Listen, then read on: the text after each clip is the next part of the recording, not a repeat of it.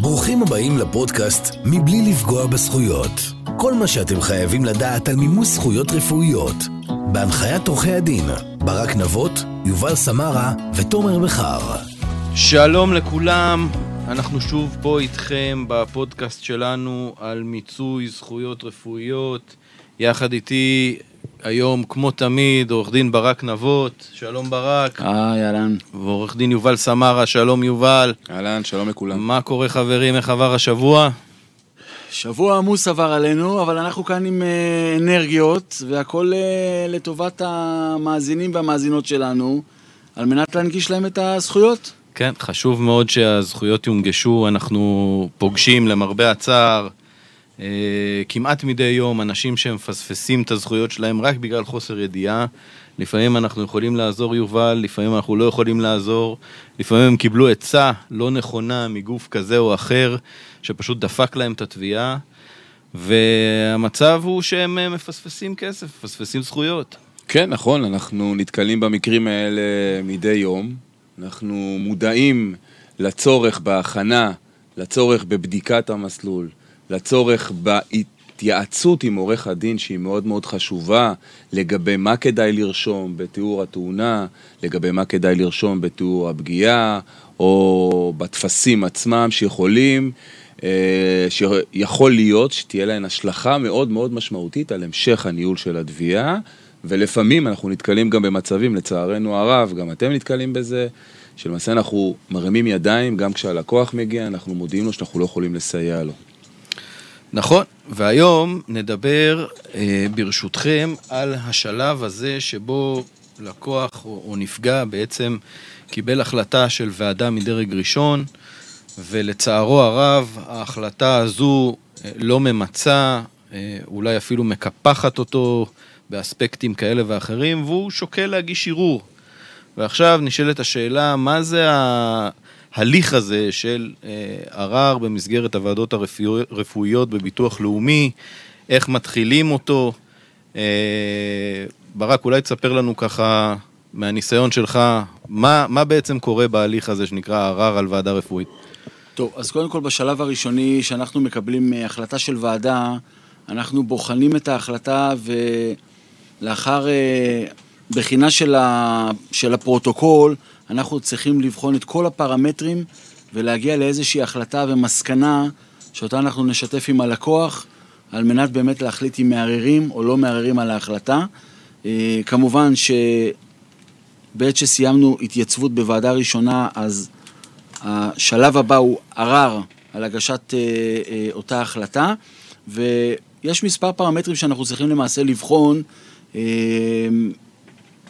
כשאנחנו מקבלים את ההחלטה הזאת. הדבר הראשון שאנחנו מקבלים, אנחנו צריכים לבדוק האם הרכב הוועדה הוא הרכב שכלל את המומחים המתאימים. לפעמים אדם נפגע בצורה, בפן האורתופדי או בפן הנוירולוגי. מגיעים לוועדה, יושב שם רופא בכלל שתחום ההתמחות שלו הוא שונה לחלוטין. ככה שאם הוא בדק את המבוטח, את המבוטחת, ולמעשה קיבל החלטה בתחום שאינו תחום המומחיות שלו, יש פה איזשהו כשל, כשל משפטי, והדבר הזה מהווה למעשה אה, בסיס אה, להגשת ערר. כמובן שאם מצרפים חוות דעת, אה, הערכות נכות, מסמכים רפואיים שאותה ועדה לא מתייחסת לאותה ניירת שמצביעה על בעיות רפואיות של הלקוח, כמובן שגם זה כשל שאותו צריך לתקן. ואז למעשה מגישים ערר אל, אל המחלקה, אם אנחנו מדברים על נפגעי עבודה, זה מחלקת נפגעי עבודה, אם מדברים על ועדה של נכות כללית, פונים למחלקת נכות כללית, בערר על אותה אה, ועדה רפואית.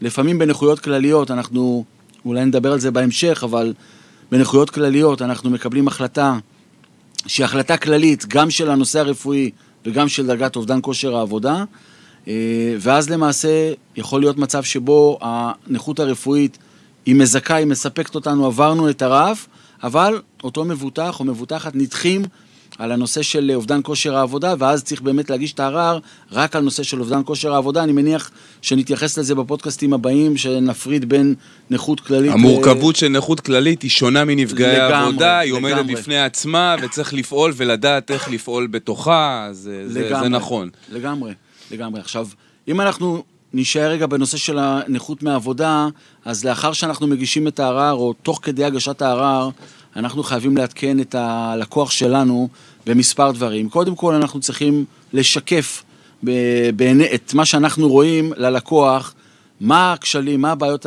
המשפטיות שנמצאות בפרוטוקול הוועדה. אה, דיברתי על הרכב, דיברתי על היעדר התייחסות למסמכים.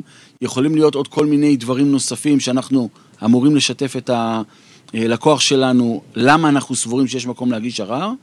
אה, וכמובן, כמובן, יש צורך אה, חשוב מאוד להבהיר ללקוח שעצם הגשת הערר עשויה במקרים מסוימים גם לסכן אותו. ככה שאם למעשה אנחנו מגישים ערר וועדת העררים בה יושבים שני, אה, שלושה פוסקים ששניים מתוכם הם מומחים בתחום המומחיות של אותה פגימה רפואית של אותו לקוח, ועדה בודקת את המבוטח ויכולה למצוא שלהערכתה ובהתאם לבדיקה שלה והמסמכים שהוצגו לה והטיעונים, אה, הנכות היא נמוכה יותר.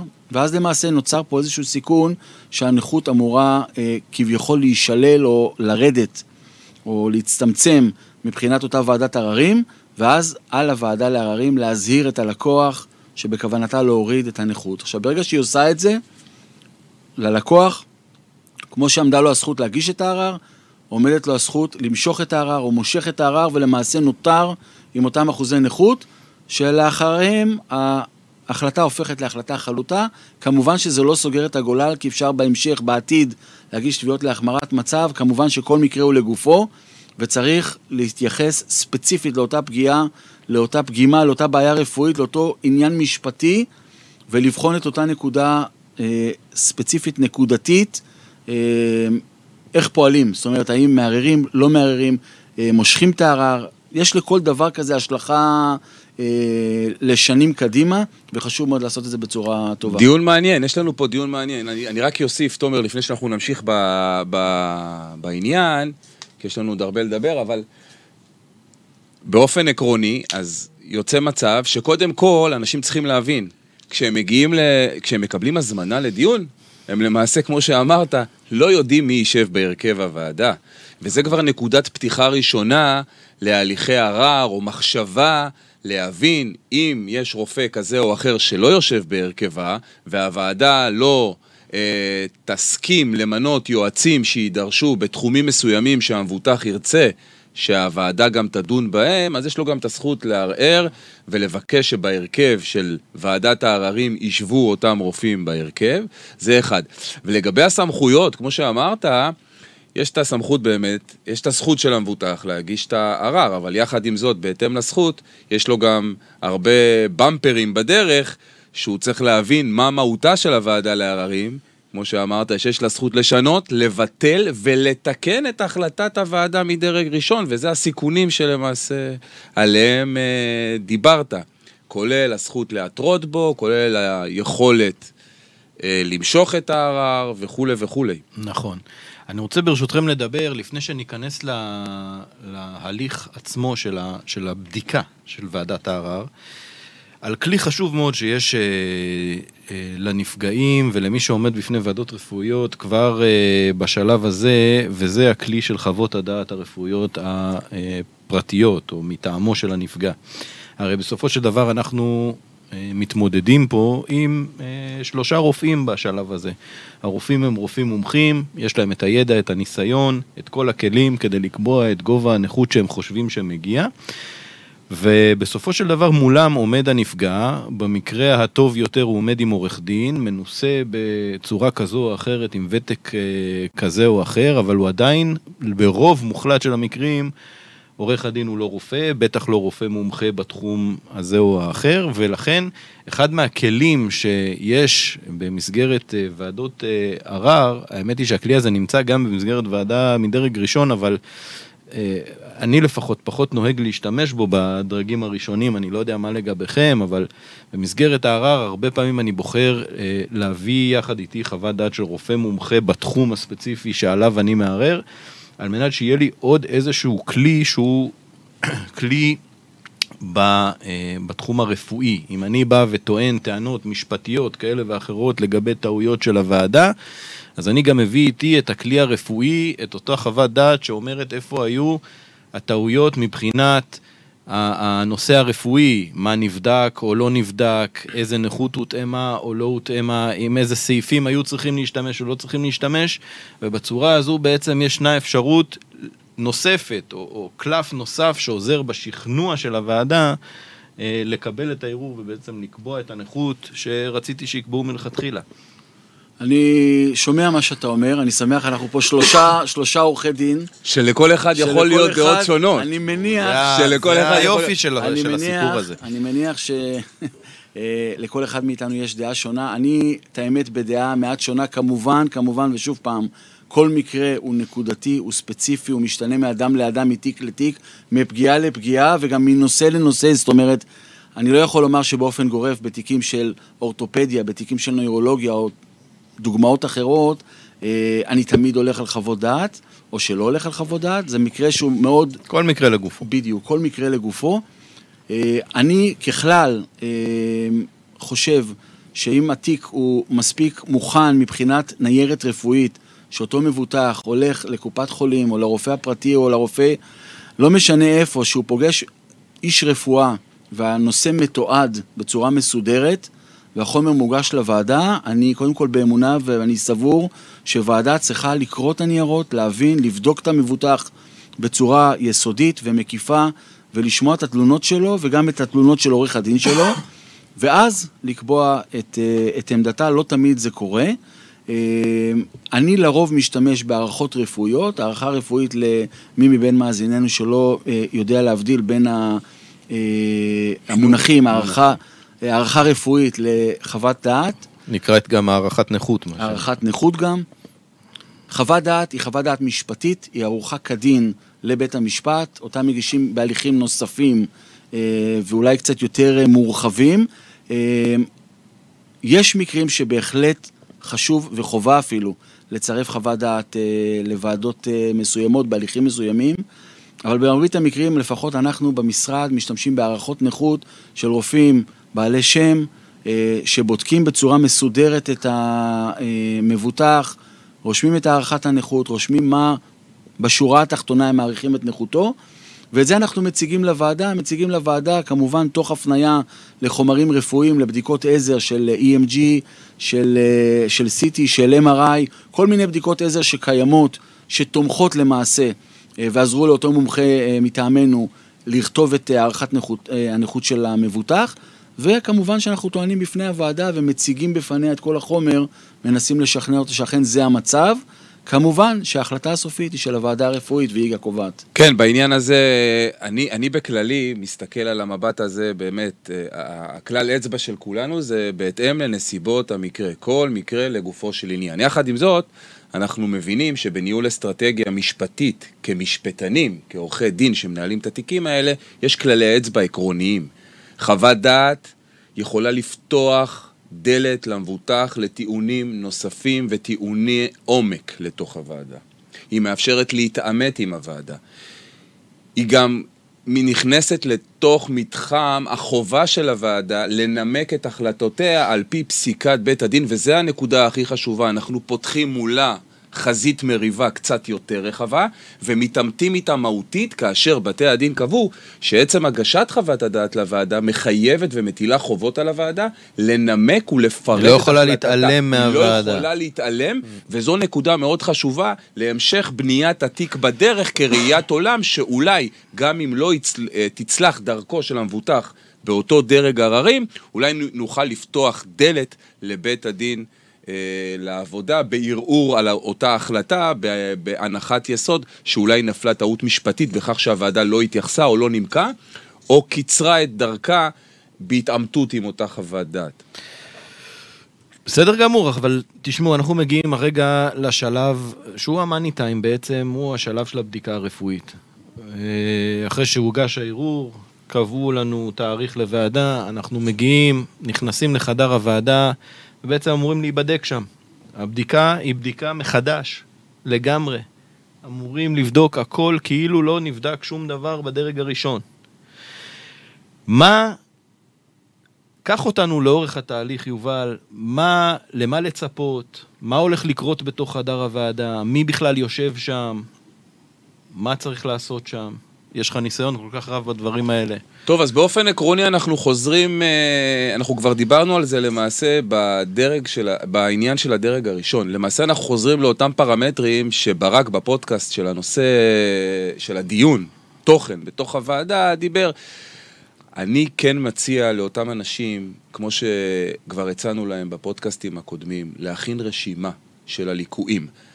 ולדעת בדיוק איזה ליקויים יש בכוונתם להציג בתוך הדרג של העררים. יחד עם זאת, העובדה שאנחנו כבר מופיעים בדרג עררים היא... אנחנו נמצאים באותו, במצב יותר טוב ממה שהיינו בדרג הראשון, ששם לא ידענו למה לצפות. עכשיו לפחות אנחנו יודעים את מתחם העבודה, את כלי העבודה שאנחנו רוצים להוביל לתוך הדרג הררים, מתוך הנחת יסוד שאנחנו יודעים שכבר היינו בבדיקה ראשונה בדרג הראשון, אנחנו יודעים למה לצפות בבדיקה, אבל אנחנו עושים תיקוני דרך על מנת לשכנע את דרג העררים, אולי להעניק לנו דרגת נכות יותר גבוהה, אולי לדון בליקוי שהדרג הראשון יתעלם ממנו וכולי. הבדיקה עצמה היא בדיקת רופא, היא בדיקה קלינית. למעשה בסופו של דבר מבחן הנכות ייקבע על פי אותה בדיקה והמבוטח יעבור שוב פעם בדיקה קלינית בחדר הבדיקה של הוועדה לעררים, הוא יידרש, הוא יתושאל תחילה, יש לו זכות טיעון לגבי כלל הליקויים ולכן רשימת הליקויים היא מאוד מאוד מאוד חשובה כרגע, הוא יוכל לטעון גם מתוך הרשימה או אפילו להגיש את הרשימה שוב פעם להרכב הוועדה על מנת שזה יתייחס uh, לעניין. הוא יוכל להגיש חוות דעת ולהתייחס לעניין חוות הדעת שהוא מגיש ולקביעות ולהפנות את תשומת ליבה של הוועדה לאמץ את קביעותיו של הרופא בתחום ליקוי כזה או אחר שבו הוא מגיש את חוות הדעת, אבל בסופו של דבר הוא יידרש להיבדק. הבדיקה עצמה היא זו שתקבע את דרגת הנכות, ופה מתוך הנחת יסוד שהוא כבר עבר את הבדיקה בדרג הראשון והוא מבין את ההתנהלות של הבדיקה ואת מה נדרש ממנו כרגע להוכיח, הוא יוכל להציג לפי דעתי יותר טוב, כמובן ליישר קו עם חוות הדעת, לצרף מסמכים שתומכים בתלונות שלו, וזה הדבר הכי חשוב, אדם חולה, נראה חולה, מרגיש חולה, משולש שחייב לעבור את מסך הוועדה על מנת שהוועדה, קודם כל, תמצא ממצא בבדיקתה שנדרש לתיקון או נדרש לקבוע בגינו ליקוי אם לא נקבע בעבר, הוא חייב להראות את זה בניירת והוא חייב ליצור מין אמינות מסוימת שהוועדה תבין שמדובר באמת באדם חולה שמנהל את מצבו מבחינה תפקודית. ברמה של הליקויים שלהם הוא מבקש, שאותם הוא מבקש לקבל מהדיו, מהוועדה.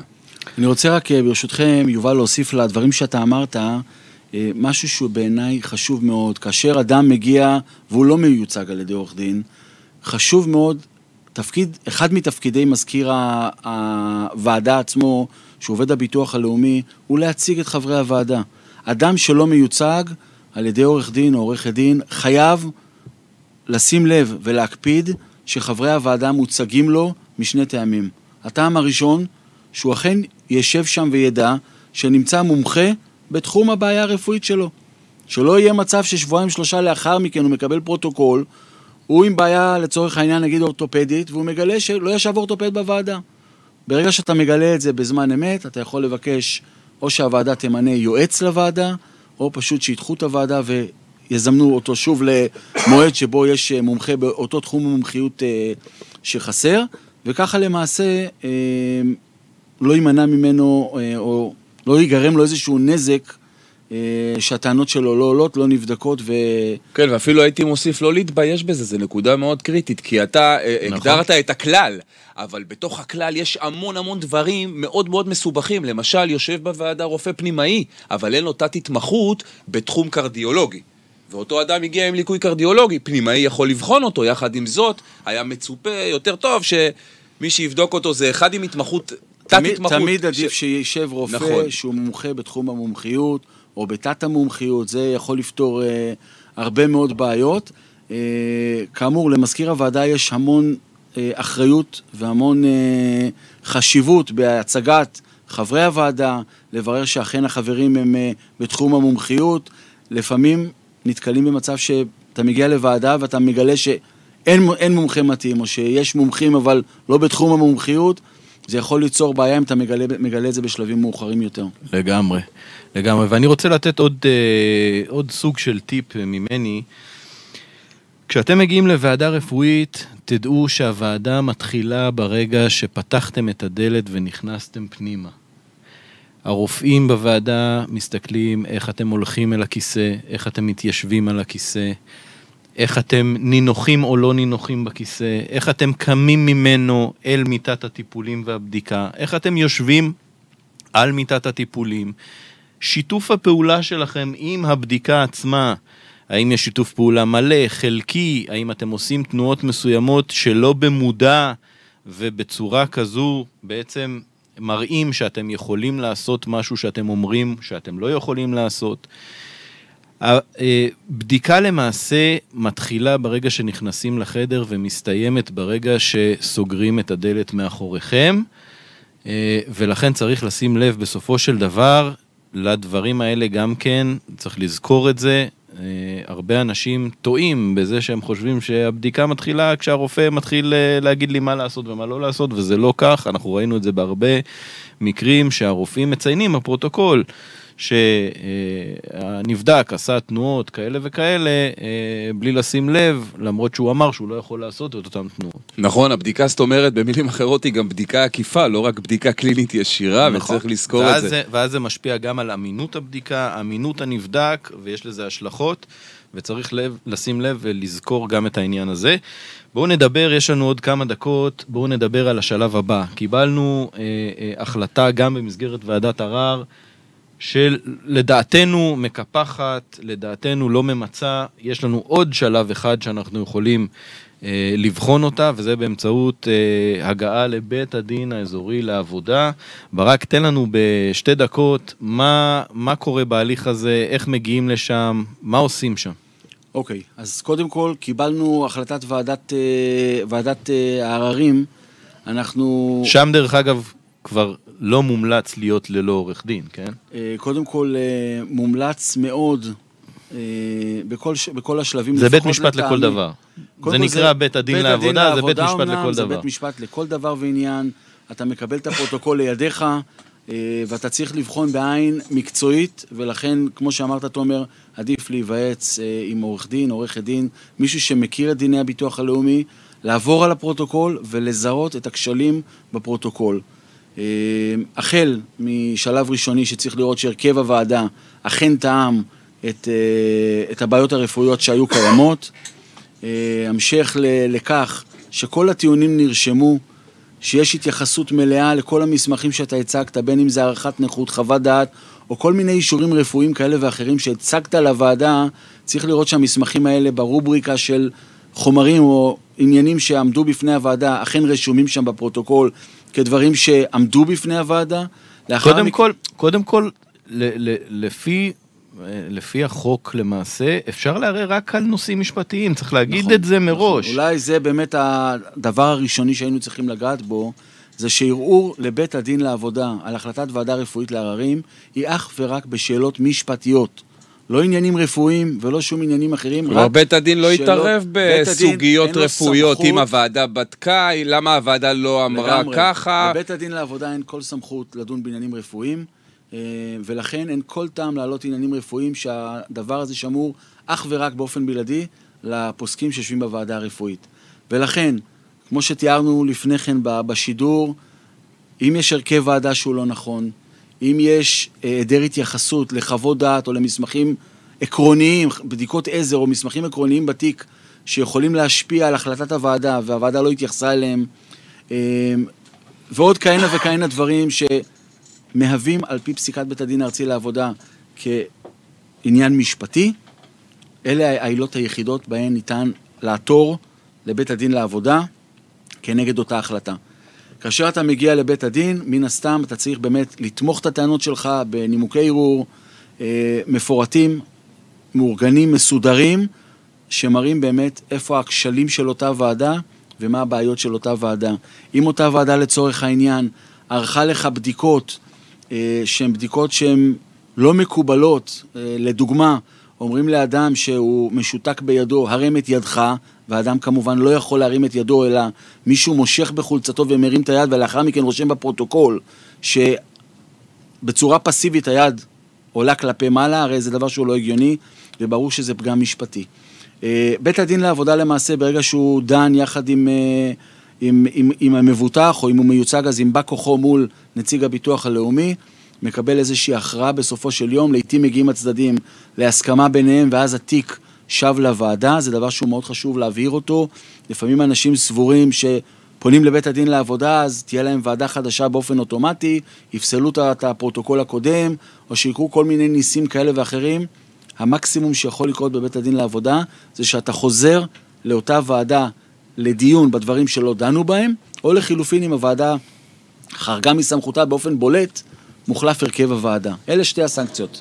יובל, מתי מוחלף הרכב הוועדה בעצם? באופן עקרוני, אה, בית הדין, כמו שברק ציין, לא ימהר לקבוע שיש מקום להחליף את הרכב הוועדה, במיוחד... אבל ישנן סיטואציות. ישנן סיטואציות, הן סיטואציות מאוד חריגות. אה, הכלל אומר שכאשר נמצא שהתיק למשל חזר לפתחה של הוועדה פעם נוספת, וזו לא נשמעה להוראותיו ולהנחיותיו של בית הדין, ולמעשה... מתחפרת בעמדתה, מתחפרת זה נקרא. מתחפרת בעמדתה, נשארה כן. נעולה בעמדתה, וגם אם התיק יוחזר לפתחה פעם נוספת, הדבר לא יסייע בידו של המבוטח לשנות את הגבייה או לשנות...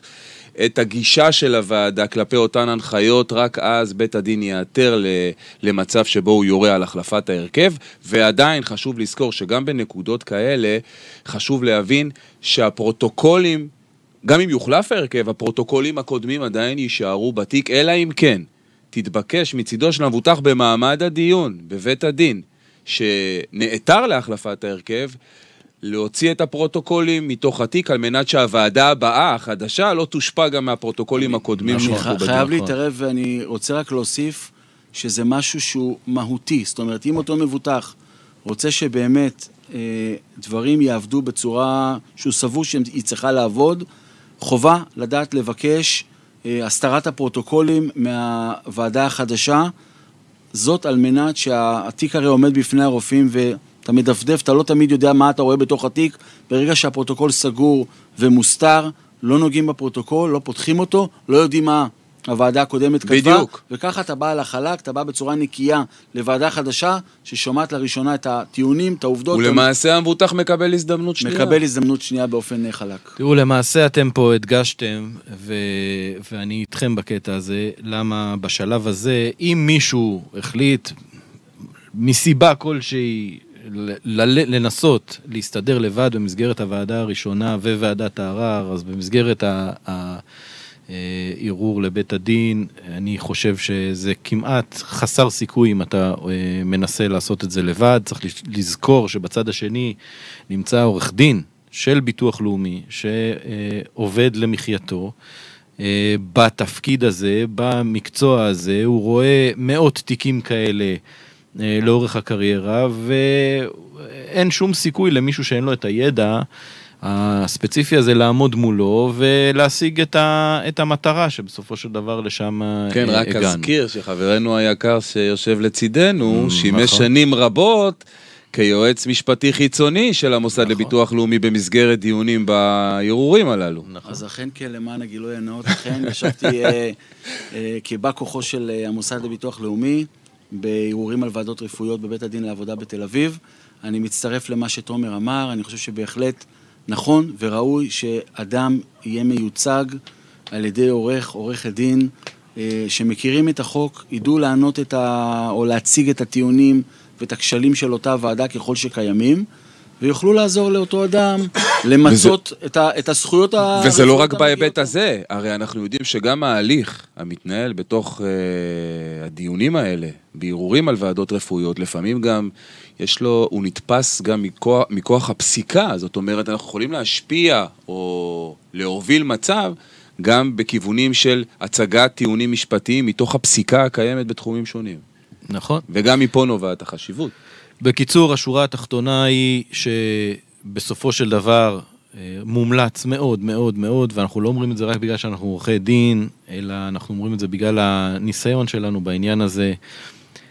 כל אחד יש לו את הידע שלו ואת הניסיון שלו, ובדרך כלל ללקוח אין את הידע ואת הניסיון הראוי והנכון כדי להצליח בכל ההליכים האלה מול אה, אה, הביטוח הלאומי, ולכן מומלץ תמיד לפנות לעורך דין בתחום, שילווה מההתחלה עד הסוף את כל התהליך, כי לפעמים כשעושים את זה לבד עושים טעויות שאחר כך קשה מאוד או אי אפשר לתקן.